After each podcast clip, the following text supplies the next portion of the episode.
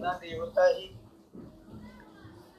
हे भूतों को उत्पन्न करने वाले, भूत भावन भूतेश देव देव जगन्पते पुरुषोत्तम स्वयं। एव आत्मना, आत्मा, आत्मान वेत्थ। हे भूतों को उत्पन्न करने वाले, हे भूतों के ईश्वर, हे देवों के देव हे जगत के स्वामी, हे पुरुषोत्तम, आप स्वयं ही अपने से अपने को जानते हैं। इसलिए हे भगवान, त्वं हि दिव्या आत्मविभूतयः अशेषेण वक्तुमर्हसि। याभिः विभूतिभिः इमान् लोकान् व्याप्य आप भी उन अपनी दिव्य विभूतियों को संपूर्णता से कहने में समर्थ हैं। जिन विभूतियों के द्वारा आप इन सबको, सब लोगों को व्याप्त करके स्थित हैं। कथम विद्यामहम योगिन। कथम विद्यामहम योगिन। त्वाम सदा परिचिन्तयन्। केषु केषु च भावेषु। चिन्तयः असि भगवन्मया। हे योगेश्वर, योगिन अहम कथम सदा परिचिन्तयन् त्वां? विद्यां च भगवन् केषु केषु भावेषु मया चिंत्य असि। मैं किस प्रकार निरंतर चिंतन करता हुआ आपको जानूं? और हे भगवान किन किन भावों में मेरे द्वारा चिंतन करने योग्य है? जनार्दन विस्तरेणात्मनो योगम विभूतिम च जनार्दन, भूय कथय शृण्वतो नास्ति मे हे जनार्दन, आत्मनः योगं च विभूतिं भूयः। विस्तरेण कथय। कथय हि। अमृतं शृण्वतः मे तृप्तिः न अस्ति। और हे जनार्दन, अपनी योग शक्ति को और विभूति को फिर भी विस्तार पूर्वक कहिए, क्योंकि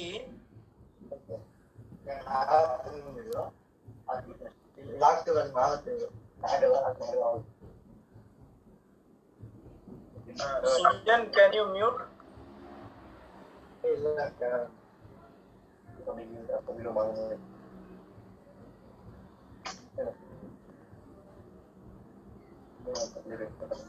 आप ही कहिए, क्योंकि आपके अमृत में योग शक्ति को विस्तार पूर्वक कहिए, क्योंकि आपके अमृत में वचन को सुनते हुए मेरी तृप्ति नहीं होती, अथवा सुनने की उत्कंठा बनी ही रहती है।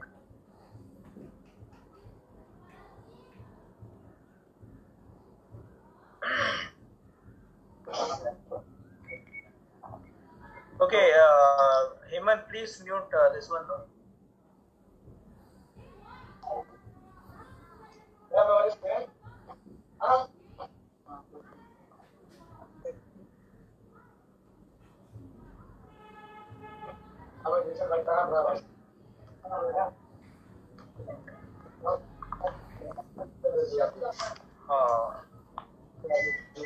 all the while, Arjun was listening to whatever uh, Bhagwan had to say.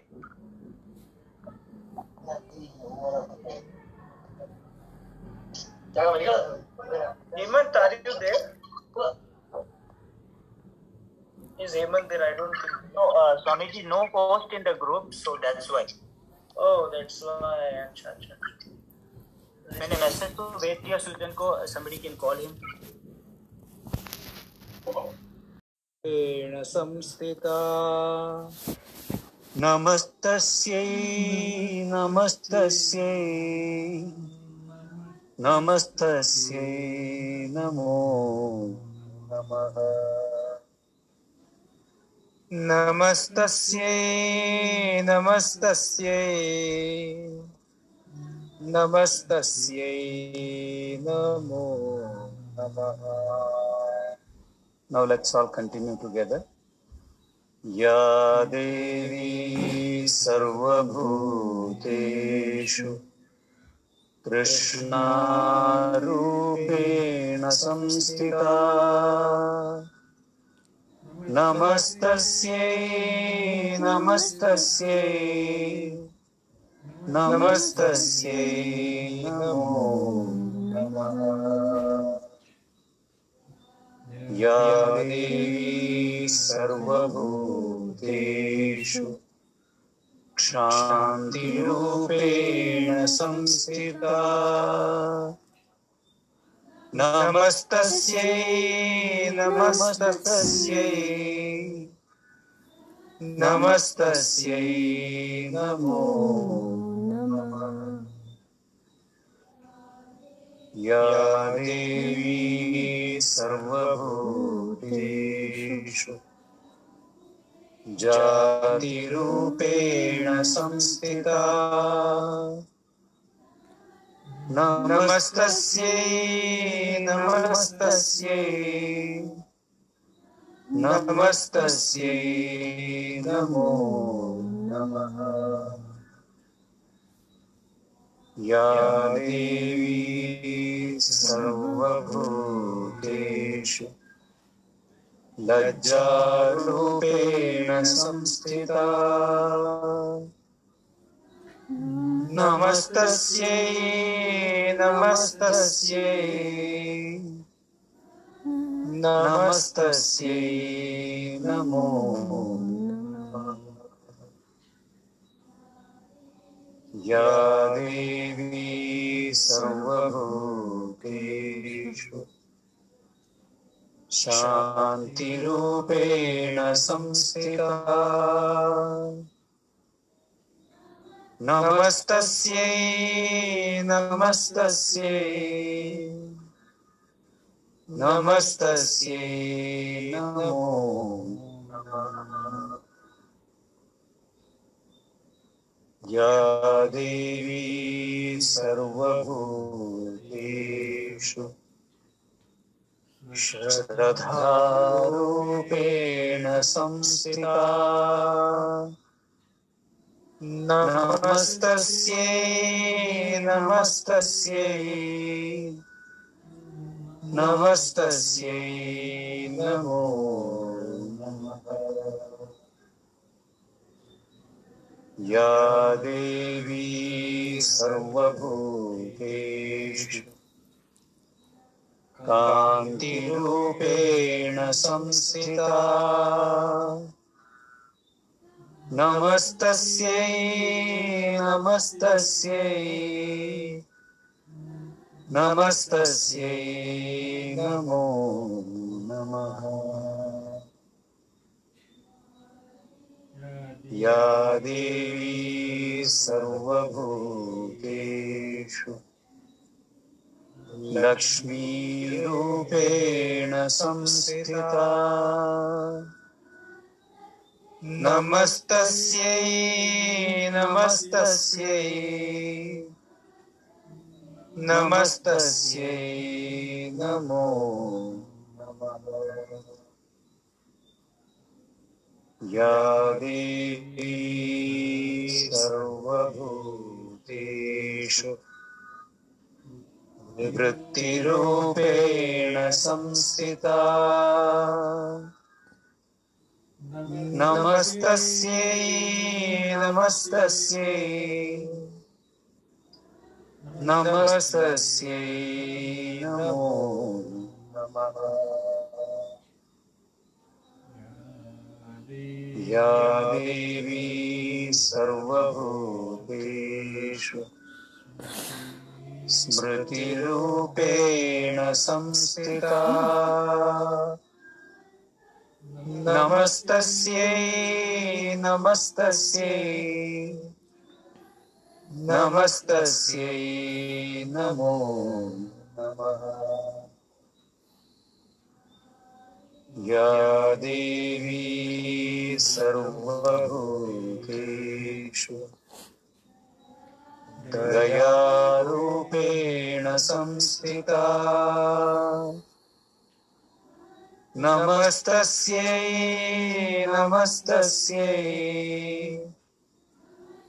नमस्तस्यै नमो नमः या देवी सर्वभूतेषु। तुष्टिरूपेण संस्थिता। नमस्तस्यै नमस्तस्यै। नमस्तस्यै नमो नमः। या देवी सर्वभूतेषु। मातृरूपेण संस्थिता। नमस्तस्यै नमस्तस्यै नमस्तस्यै नमो नमः। या देवी सर्वभूतेषु भ्रान्तिरूपेण संस्थिता। नमस्तस्यै नमस्तस्यै। नमस्तस्यै नमो नमः। नमस्तस्यै नमस्तस्यै। नमस्तस्यै।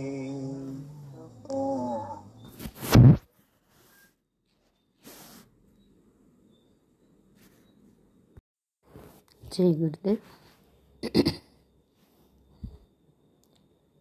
आचार्य पाणिनि के विषय में कहें तो उनके काल निर्णय में विवाद है। कोई तो कहते हैं, बुद्ध के बाद मानते हैं और कोई यवन के बाद। इसका कारण है कि पाणिनि ने, उन्होंने जो अष्टाध्यायी जो बनाई है, आठ अध्याय वाली एक पुस्तक है, उसको अष्टाध्यायी कहते हैं और वो, उसमें उन्होंने ये दोनों शब्द उपयोग में लाया है। तो इसके कारण मतभेद ऐसे होते हैं कि एक तो श्रवण, एक तो यवन, दोनों शब्दों का प्रयोग किया है। तो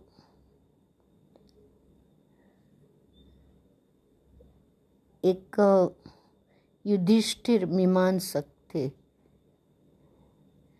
तो वो उन्होंने व्याकरण शास्त्र का इतिहास में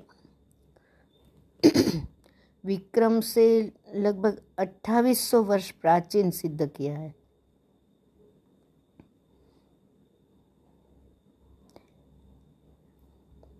कि पहले कब उनका समय था वो, उसका समुचित समाधान ले तो उन्होंने ये अट्ठाईस सौ वर्ष पूर्व। विक्रम संवत पूर्व, ऐसे। अभी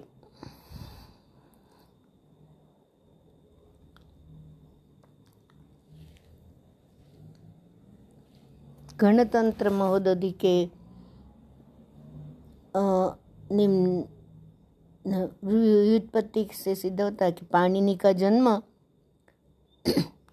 एक शाला तुरीय नाम के गाँव में हुआ था। पाणिनि ऋषि शाला तुरीय नाम के गाँव में जन्म उनका हुआ था।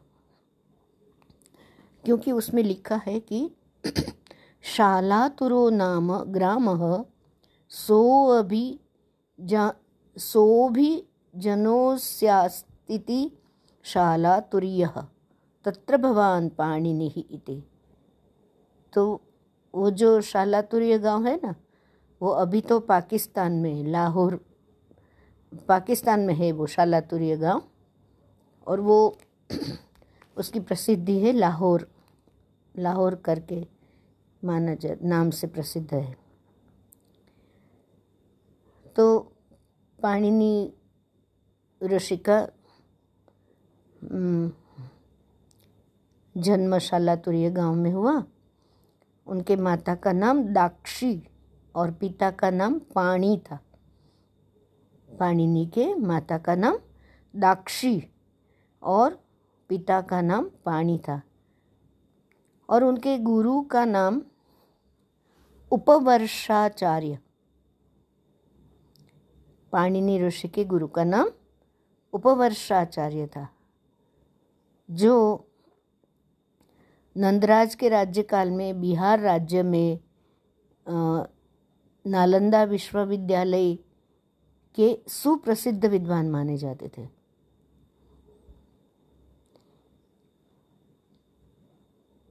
जो गुरु पाणिनि महर्षि के, आचार्य पाणिनि के गुरु, उपवर्षाचार्य जो है, वो नालंदा विश्वविद्यालय के सुप्रसिद्ध विद्वान माने जाते थे। बिहार राज्य में है। अभी अध्ययन की अवस्था थी तो उस समय ऐसा कहा जाता है कि वो जब भी गुरुकुल में गए पर वो, उनको लगा वो उधर के विद्यार्थियों की दशा देखी तो उनको लगा कि मैं तो इसके बदले तो मैं तप करता हूँ और उन जमाने में तप किया करते थे। तो वो ये बच्चे ने देख लिया कि सब तप करते तो बोले मैं तपस्या करूँगा और भगवान शंकर को मैं प्रसन्न करूँगा। तो अ,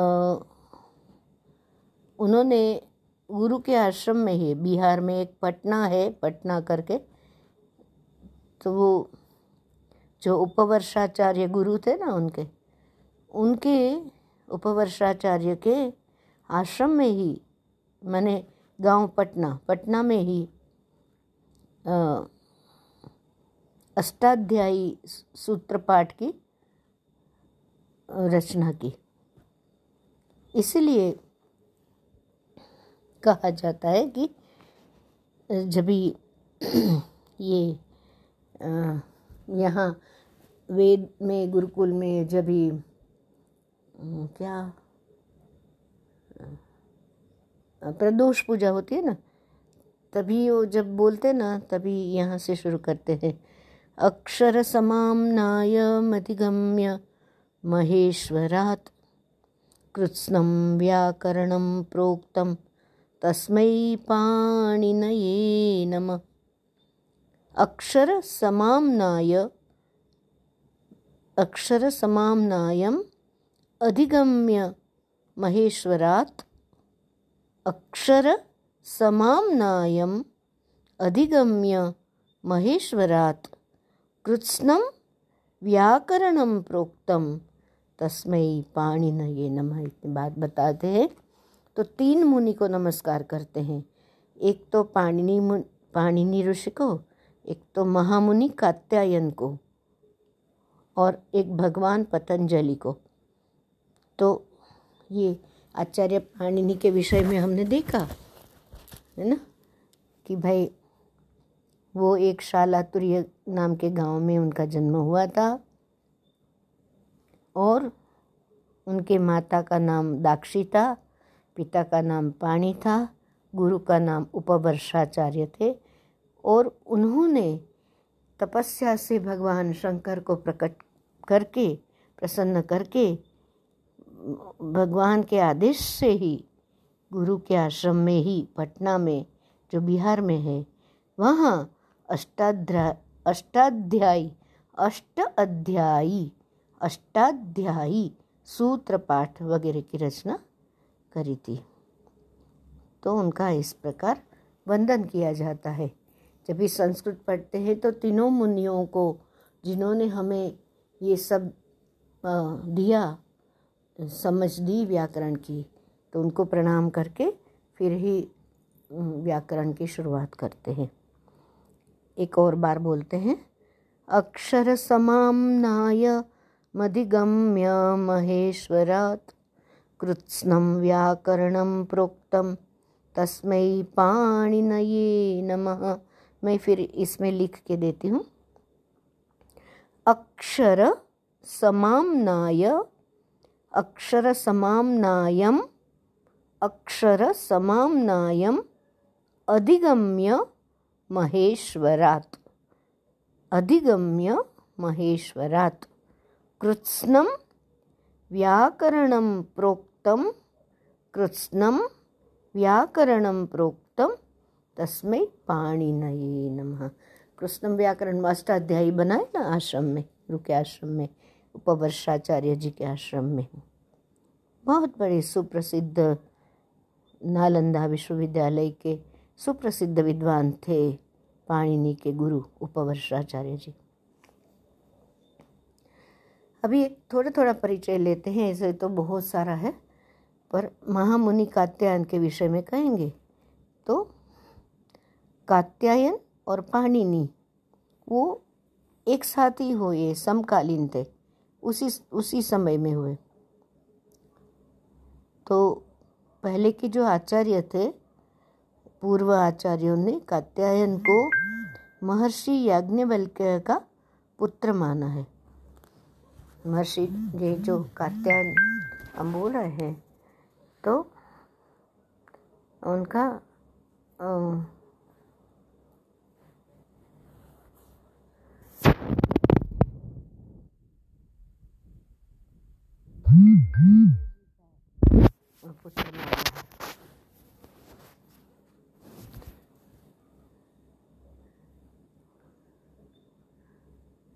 कात्यायन स्मृतिकार भी है और वार्तिककार भी दोनों भी है। प्रिय तद्धिता दाक्षिणात्या महाभाष्य एक महाभाष्य है। उसके अनुसार यह सिद्ध होता है कि कात्यायन दाक्षिणात्य थे। दक्षिण में हो गए। कार वार्तिककार में महामुनि कात्यायन सबसे श्रेष्ठ हुए। और निम्नलिखित वार्तिक लक्षणों से सर्वथा पूर्ण है उनका वार्तिक। उक्तानुक्त दुरुक्तानाम। उक्तानुक्त दुरुक्तानाम। चिंता यत्र प्रवर्तते। तम ग्रंथम वार्तिकम प्राहुः वार्तिकज्ञामनिषिण कात्यायन का वार्तिक पाणिनि व्याकरण का एक महत्वपूर्ण अंग है, क्योंकि वार्तिक बिना पाणिनि व्याकरण अधूरा रह जाता है।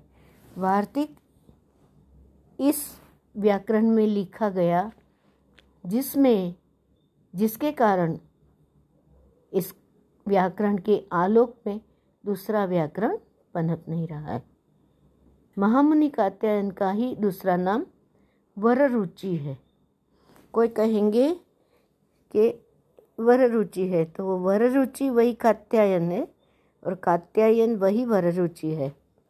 और ये स्मृतिकार और वार्तिककार, स्मृतिकार, स्मृति बनाने वाले और वार्तिक बनाने वाले, उसके साथ महाकवि भी थे।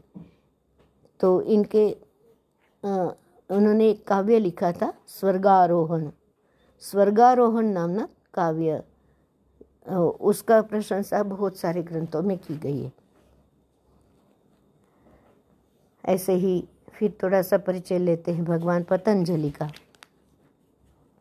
भगवान पतंजलि, हम जानते हैं कि शेषावतार थे। भगवान पतंजलि द्वारा विरचित व्याकरण। पतंजलि ने बनाया ना जो व्याकरण? वो व्याकरण की सभी ग्रंथों में प्राथमिकता है। पहले भगवान पतंजलि का व्याकरण पढ़ाया जाता है। सभी व्याकरण पतंजलि के व्याकरण के सामने घुटना टेक देते तो व्याकरण शास्त्र ही नहीं, बल्कि संपूर्ण वांग्मय या यह उदधि है। मैंने समुद्र है, उनका ज्ञान बहुत सारा है, ऐसा कहना चाहते हैं। ये मैं लघु सिद्धांत को कौमुदी से पढ़ रही हूँ। अभी वाक्यपदी एक एक भर्तृहरि हो गए। तो भर्तृहरि ने लिखा था वाक्यपदीय वाक्य वाक्यपदीय वो वा, इसलिए उनको वा वाक्यपदीयकार कहा जाता है। भर्तृहरि को क्या कहा जाता है? वाक्यपदीय वाक्यपदीयकार माने वाक्यपदीय बनाने वाले। उसमें लिखा है कि कृतोथ पतंजलि पतंजलिना गुरुणा तीर्थदर्शिता सर्वेषां न्यायबीजानां महाभाष्य निबंधनम। तो मैंने ये सब महाभाष्य है। आगे आगे जाके जब भी ऐसे ज़रूरी नहीं है कि हमको ये पढ़ना ज़रूरी नहीं। ये तो सब वरदान है, हमारा खजाना है, उनकी बहुत सारा दिया है।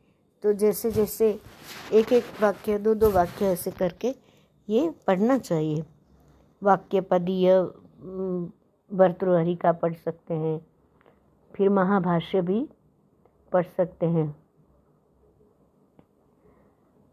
तो भगवान पतंजलि द्वारा विरचित तीन प्रमुख ग्रंथ है। कौन सा कौन सा? भगवान पतंजलि ने एक तो सभी जानते हैं कि पातंजल योग सूत्रम बनाया। पातंजल योग सूत्रम। दूसरा, एक महाभाष्य लिखा। तो महाभाष्य किस विषय में था? व्याकरण में।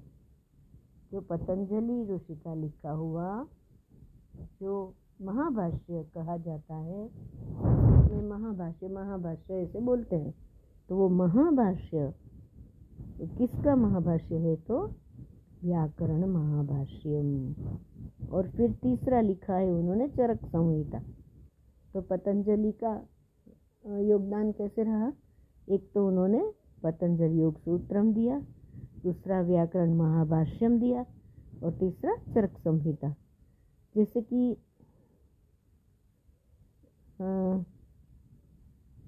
एक कई अट हो गए कई अट कई अट उन्होंने भी महाभाष्य की टीका के मंगलाचरण में लिखा के,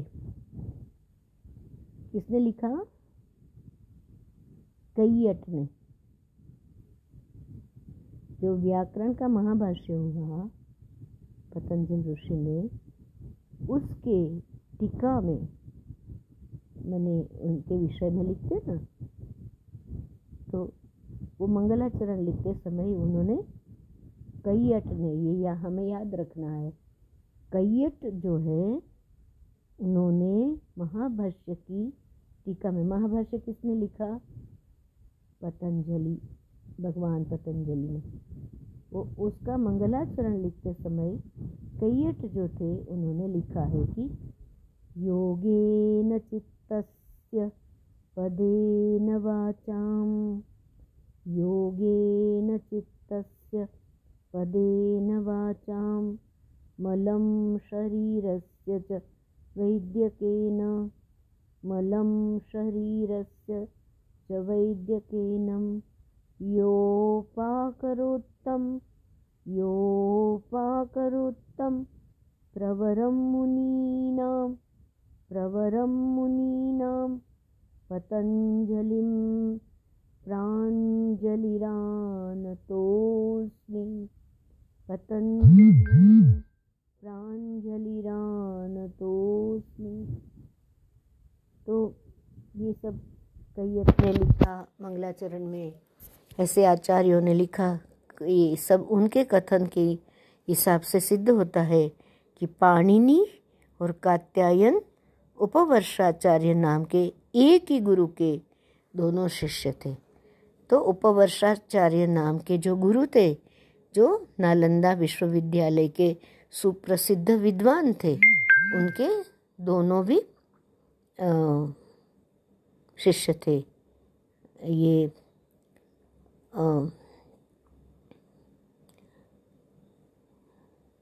पाणिनि भी, उपवर्षाचार्य जी के शिष्य थे और कात्यायन भी उपवर्षाचार्य जी के ही शिष्य थे। फिर अध्ययन के समय कात्यायन की बुद्धि अति प्रखर थी। कात्यायन के सामने पाणिनि तो हतप्रभ हो जाया करते थे। ये तो तो कात्यायन बहुत एकदम विद्वान थे एकदम बुद्धिमताम वरिष्ठ थे। तो इसलिए क्या पाणिनि ने क्या किया? प्रयाग में अक्षय वट के नीचे प्रयाग जो है, वहाँ अक्षय वट के नीचे, जहाँ सनक, सनंदन आदि ऋषिगण तप करते थे। जो सनत कुमार है ना? सनक, सनत, सनंदन, सनातन। ये चार। सनक, सनत, सनंदन, सनातन। ये सब सनत कुमार है। तो वो ऋषिगण तप किया करते थे। कहाँ? अक्षय वट के नीचे और पानी, प्रयाग में। तो पानी ने सोचा, मैं भी वहाँ जाकर तपस्या करूँगा। तो तपस्या से तो नटराज प्रसन्न हो गए, भगवान शंकर प्रसन्न हो गए और तांडव नृत्य करते हुए उन्होंने चौदह बार डमरू बजाया। और तपस्वियों की मनोकामना को सिद्ध किया। इतने सारे ऋषिगण, ऋषि मुनि कितना सारा तप करते थे। तो वो भगवान की प्रसन्नता से किया हुआ जो तांडव था, वो तांडव के समय वो ऐसे नहीं कि तांडव होके गया, अभी भी हुआ करता है और संध्या के समय हुआ करता है। ये चालू ही है। तो उस समय क्या है? प्रकृति और पुरुष लीन हो जाते एक में से दूसरा बदलता है, जैसे। तो वो तांडव करते करते, वो तो धरती एकदम ध्रुजने लगी, पहाड़ गिरने लगे, वो सब दरिया में और वो बहुत सारा डोलने लगा, सब ब्रह्मांड। अब क्या करना? तो नारद जी गए, ब्रह्मा, विष्णु, महेश सब ब्रह्मा विष्णु पास। सब लोग गए कि अभी क्या करना? तो फिर माँ की प्रार्थना की। तो फिर बाला त्रिपुर सुंदरी आई और वो जैसे कि शिव का तांडव तो ऐसा जो ज़बरदस्त होता है जो तो जब माँ एकदम मासूमियत से धीरे धीरे धीरे आई और उसमें ये उनका, वो जो कान का बाला गिर गया तो उसी समय वो उन्होंने नटराज जैसे से पाँव ऐसे करते ना, वहाँ से बाला लेके पहना है। तो वो नटराज के दर्शन करेंगे तो उनके दोनों कान में अलग अलग बाला है। कान की बाली होते हैं ना, कान में पहनते हैं ना जो, झुमका क्या बोलते हैं तो वो अलग अलग है। तो इसका मतलब शिव में ही शक्ति समाई है और शक्ति से ही शिव है। शिव शक्ति एक रूपिणी है। तो ये जो संध्या समय शिव शक्ति एक होते हैं, इसलिए इस, उस समय ध्यान करना चाहिए, गायत्री जप करना चाहिए, संध्या वंदन करना चाहिए। पर क्योंकि वो एकदम शिव शक्ति का एक रूपता का समय है तो उस समय ये संध्या, ध्यान, वो बहुत अंतर्मुक्ता में ले जाके हमारे भी शिव रूप और शक्ति रूप से एक रूप हो सकते हैं और हमें अपने अंतरात्मा की झांकी हो सकती है और आगे भी हो सकता है। तो इसलिए वो कहते हैं कि वो डमरू से जो नाद निकला था, वो सबसे पहला आवाज़ आया था डुणुंग डुणुंग डुणुंग डुणुंग डुणुंग ऐसे चौदह टाइम बजाया, उसमें सबसे पहले आवाज़ निकला, अ। तो और फिर वो जो आवाज़ निकलते गए। फिर धीरे धीरे धीरे धीरे माँ की प्रार्थना करके ये तो तांडव तो रुक नहीं रहा है, माँ आप जाइए। तो बाला त्रिपुर सुंदरी जाती है और फिर वो आखिर में वो एक शब्द है ह। ह होता ना, हंसना हंसना में पहला शब्द क्या होता है? ह। वो ह। तो ह कैसे? ह की रचना देखो तो ऐसे ऊपर से ऐसे और नीचे से ऐसे कभी अभी प्रत्यक्ष दिखा सकते हैं तो तो वो गर्भ जैसे आवाज़ होता है। तो वो सभी शब्द सृष्टि अ से शुरू होके फिर ह तक पूरी माँ के गर्भ में समा जाती और फिर वो ही शब्द शिव शक्ति से निकला हुआ है तो वो अद्भुत है, मेरे पास एक पुस्तक है वो, ये सब उसमें लिखा हुआ था। मैंने बरसों पहले 2005 में जब अंग्रेज़ी लोगों को संस्कृत सिखाना चाहा तो अचानक वो पुस्तक कबाड़ से कुछ निकल आया था और उसमें से मैंने पढ़ा था। अभी मैं देखूँगी वो कौन सा पुस्तक था, पर वो, उसमें ऐसा इस प्रकार का है, अ से लेके तो। तो वो जो चौदह बार जो डमरू बजाए ना तो उनको कहते हैं कि सनत कुमारों ने तप किया। सभी ऋषि मुनियों ने कहाँ कहाँ तप कर रहे थे? कोई सिंधु तट पर, कोई सरस्वती के तट पर, कोई गंगा तट पर, कोई बद्री केदार में, कोई अक्षय वट पर। ऐसे अलग अलग अलग अलग जगह कर रहे थे। अभी इस समय हुआ क्या? पाणिनि का हृदय एकदम प्योर था, क्योंकि उसको इंटेंशन उसका था कि मुझे मैं तप करूँगा शिव जी को प्रसन्न करूँगा, नटराज को प्रसन्न करूँगा। तो फिर वो शिव की पूजा तो कैसे होती? शिवो भूतवा शिवम यजेत। तो शिव स्वरूप पूरे हो गए थे, उनका अंतकरण प्रसन्न था ओ तपरोत हो गए थे, समाधि में लीन हो गए थे। तो तो दूसरे सभी ऋषि मुनियों ने भी तांडव के समय कुछ कुछ सुना। किसी ने सुना चंद्रशेखर कुछ ने किसने सुना गजानन, किसने री, किसने क्या किसने क्या, ऐसे अलग अलग शब्द सुने और बहुत, कोई स्तोत्र मंत्र भी सुने और फिर बाद में पाणिनि को ये सब शब्द समझ में आया। क्यों? पहले के जो जो संस्कृत में थे, वो समझ में नहीं आ रहा था। तो अब कैसे? तो उन्होंने वो चौदह टाइम में जो बजा, उसका एक श्लोक है, नृत्य के समय। नृत्तावसाने नटराज राजो ननाद नव पंचवारम नौ और पाँच मन चौदह बार। और उद्धर्तु कामः सनकादिसिद्धा नेतद्विमर्शं शिवसूत्रजालम शिवसूत्रजालम ये जो चौदह टाइम डमरू बजा डिंग डिंग डिंग डिंग डिंग डिंग। ये एक बार में आवाज़ आई। अयुन, रुल, रुक एयों एयोच। ये नटराज का चित्र के साथ ये सूत्र दिए गए हैं। तो वो, वही सूत्र सुना। फिर उन्होंने उसमें से पाणिनि ने एक, वैयाकरण बनाया। वैयाकरण माने वैयाकरण सिद्धांत कौमुदी ये सब शिव जा, शिव जी का हो गया। फिर वो उनके गुरु के आश्रम में गए और शिव जी की ही आज्ञा से शिव प्रसन्न हो गए वो तपरोत हो गए। आज्ञा से माने क्या? इंट्यूशन ऐसा। नालंदा विश्वविद्यालय के जो सुप्रसिद्ध विद्वान थे ना, उपवर्षाचार्य जी, जो कात्यायन जी के भी गुरु थे। तो उन्होंने उनके आश्रम में, पटना में, जो कि बिहार में आया है, वहाँ अष्टाध्यायी सूत्रपाठ सूत्रपाठ लिखा। आठ अध्याय वाला एक पुस्तक लिखा। उसको बोलते हैं वैयाकरण। वैयाकरण माने अष्टाध्यायी। वैयाकरण सिद्धांत कौमुदी, अथवा अष्टाध्यायी कहते हैं।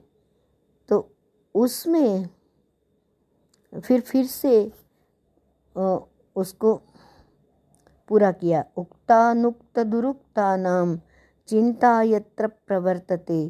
तम ग्रंथम वार्तिकम प्राहु प्राज्ञया यन्मनीषिण। एक कहा जाता है उक्तानुक्त दुरुक्तानाम चिंता यत्र प्रवर्तते। तम ग्रंथम वार्तिकम प्राहु प्राज्ञया यन्मनीषिण।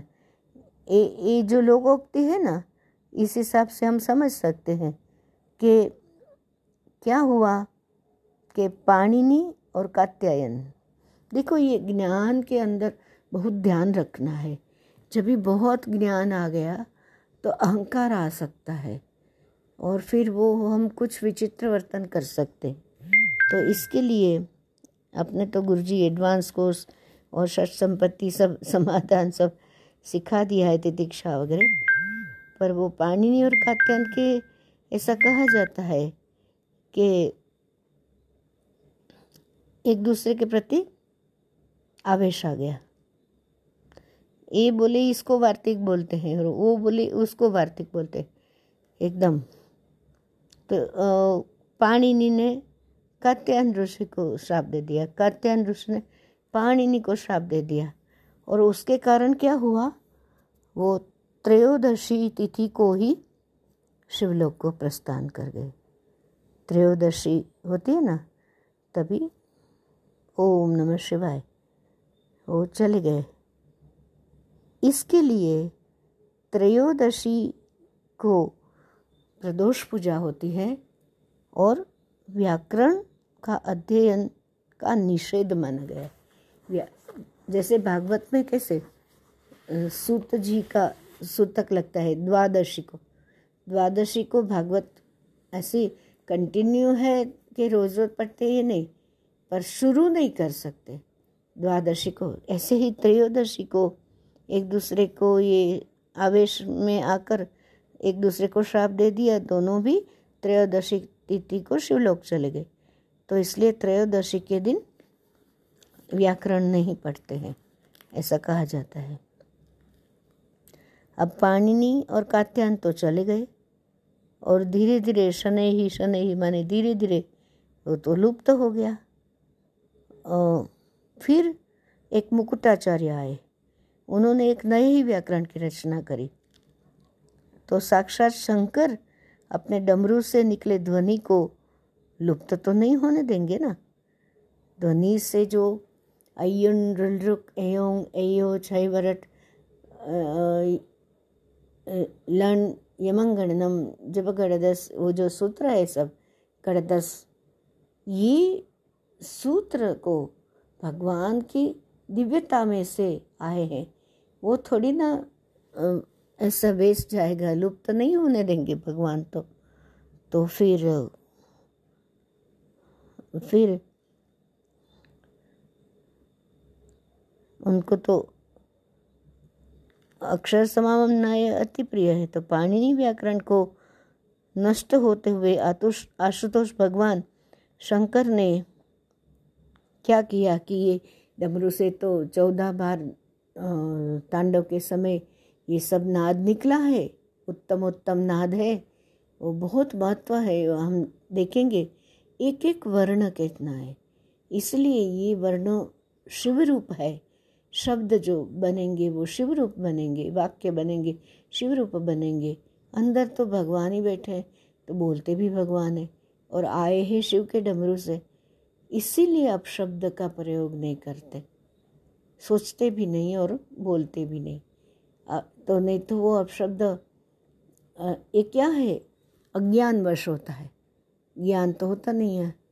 और वो कोई बहुत गुस्सा वाला, कोई विचित्र कुछ खाना खा लिया तो वो बोलते हैं, अरे ये ये कैसा है?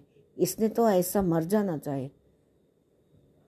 अभी जिसके विषय में एक व्यक्ति ने सोचा, इसको तो ऐसा हो जाना चाहिए, तैसा हो जाना चाहिए, ऐसा विचित्र सोच लिया। तो उसको तो बोला तो है नहीं, पर वो बात घूमते घूमते कहीं कोई एक जन को ऐसा हो जाता है, क्योंकि आखिर में सभी एक है। इसलिए किसी के ऊपर द्वेष करने को क्यों मना करते हैं? क्योंकि वो भगवत सत्ता ही उधर है। ये फिर कण कण परमात्मा है कण कण परमात्मा है बोल लेते। पर वर्तन के समय, विचार के समय, श्राप देते के समय, अभी इतने बड़े पानी ऋषि, इतने बड़े कात्यायन ऋषि आवेश में आ गए। एक दूसरे को श्राप दे दिया। शिवलोक चले गए। अरे, इधर तुम शांति से रहते तो जगत की सेवा करते थे, ज़्यादा व्याकरण पढ़ाते थे और इसके बदले संस्कृत लुप्त तो हो गया। वो समझ में तो आता नहीं था। वेद जो डाउनलोड हुआ था, वो समझ में नहीं आता था। इसलिए तो ऋषिगण की प्रार्थना थी शिव जी से। इसलिए तो उनको प्रसन्न करने तपस्या कर रहे थे। अब शिव जी थोड़ी ना वो इतना सुंदर माहेश्वर सूत्र आया, उसको लुप्त थोड़े ही होने देंगे। इसके लिए क्या किया? उन्होंने भगवान विष्णु से प्रार्थना की कि, भाई ये तो पाणिनि तो चले गए, उन्होंने तो सुन लिया था। बहुत ही सुंदर, उत्तम व्याकरण की रचना की थी। कात्यायन ने भी करी थी, एक ही गुरु के शिष्य थे उपवर्षाचार्य के। इतना उत्तम आश्रम में अष्टाध्याय, अष्टाध्यायी बनाए। अब किसको तो समझ में आ नहीं रही? तो करना क्या? इतना उत्तम प्रसाद।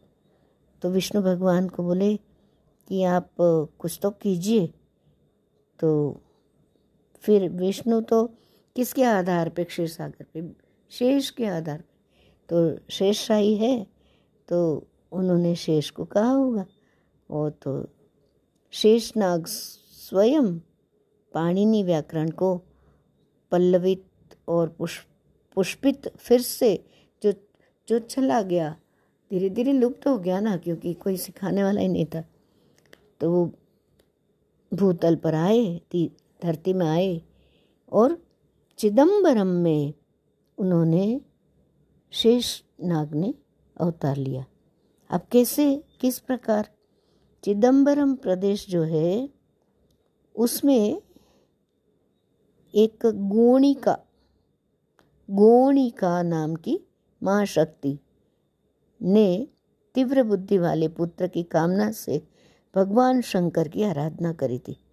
भगवान शंकर को बोला, मुझे एकदम, मुझे उत्तम पुत्र चाहिए। तो एक एक दिन वो तो तपस्वी नहीं थी, माता गोनिका तो तपस्वी नहीं थी। तो वो भगवान भास्कर को भास्कर माने सूर्य नारायण को अर्घ्य दे रही थी सुबह में।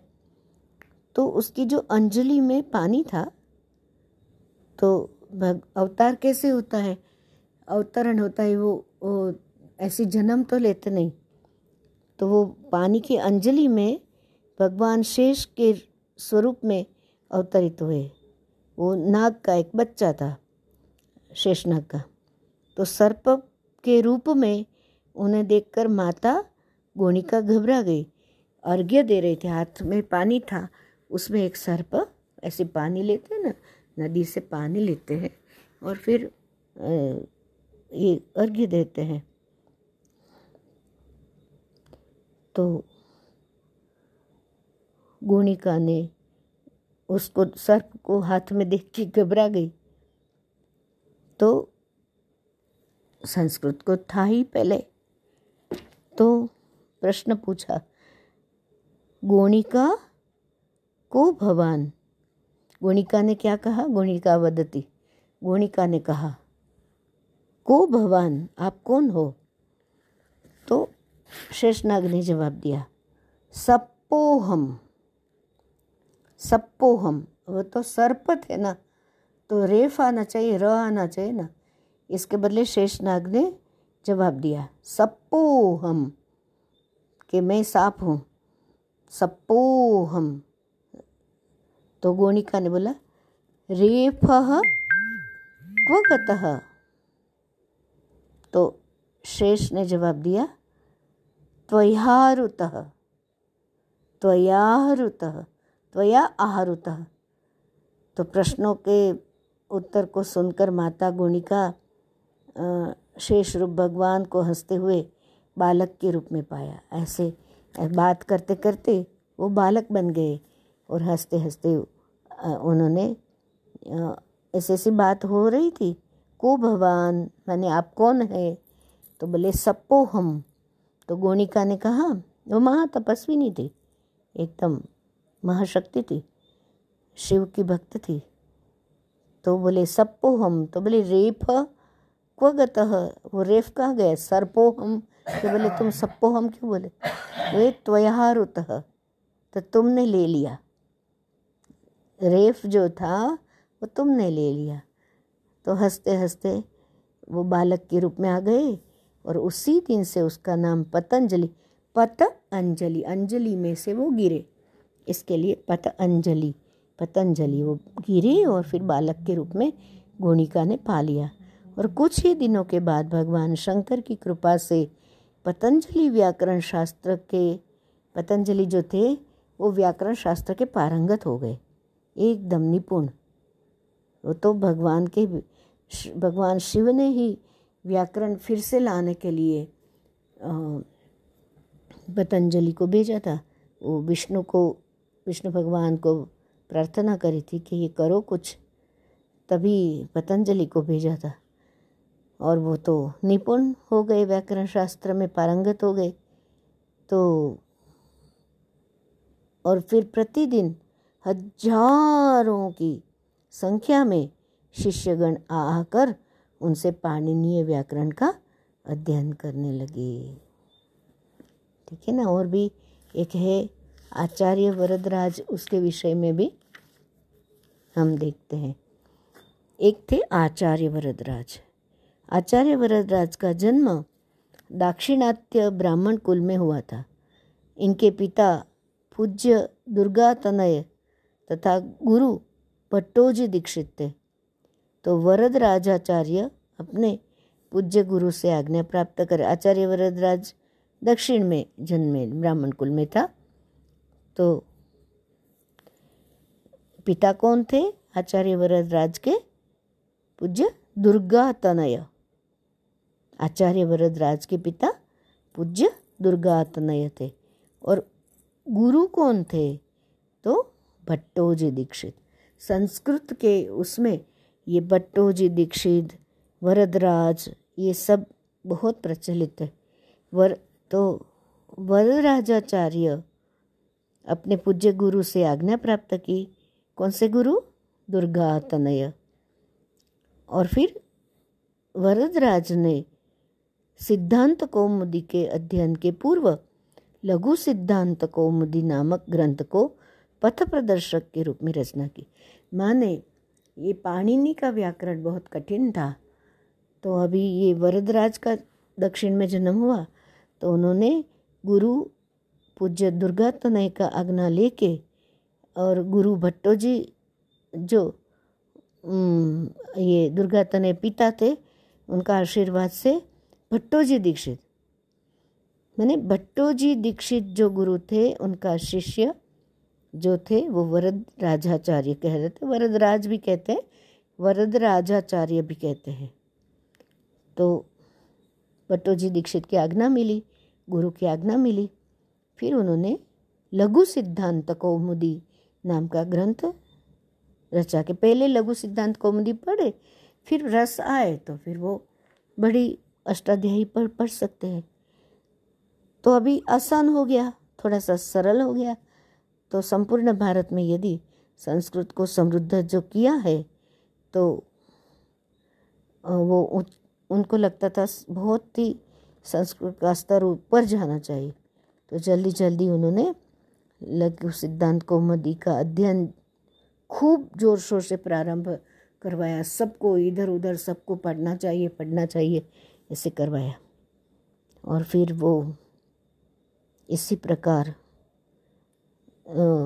ये वरदराज का लघु सिद्धांत कौमुदी जो है, वो बहुत उसमें थोड़े से सूत्र है, बारह सौ जितने पर मैंने व्याकरण के जो नियम है तो वो इसी प्रकार कर सकते हैं।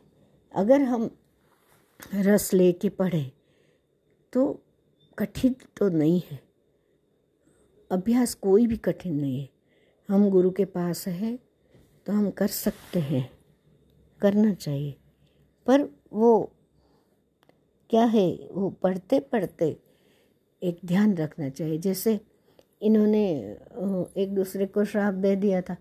अभी पाणिनि ऋषि के विषय में ऐसा कहा जाता है कि अभी, जब भी जंगल में जा रहे थे तो इतनी व्याख्या की जड़ता, ऐसा ही होना चाहिए, ऐसा ही होना चाहिए, ऐसा ही होना चाहिए। तो सामने वाघ आया। वाघ आए तो क्या करना चाहिए? भागना चाहिए ना? जीव बचाना। भाई, झाड़ पे ऊपर चढ़ जा कहीं कुछ तो प्रयत्न करो। इसके बदले वाघ के सामने जाके बोलते हैं, व्याघ्रति, जिघ्रति इति व्याघ्र। अरे, यहाँ कहाँ व्याघ, वाघ की कौन ने पूछा? वाघ क्या वाघ क्या होती? मैंने ये सब ग्रामर सब पढ़ना पर मुख्य तो भक्ति है। तो ये दृश्य जब वाघ ने फाड़ डाला उनका मृत्यु बहुत विचित्र रूप से हुआ। तो फिर, पर वो तो शिव से ही सब मिला था। तो शिवलोक गए थे, शिव की ही कृपा थी तो क्योंकि सेवा भी करी थी। तो हम ऋणी हैं उनके, पर वो उससे सीखना क्या है? ये सब सीखना, पर मुख्य तो भक्ति। ये प्रथम विभक्ति, द्वितीय विभक्ति, संबोधन विभक्ति, वो सब करना, सीखना।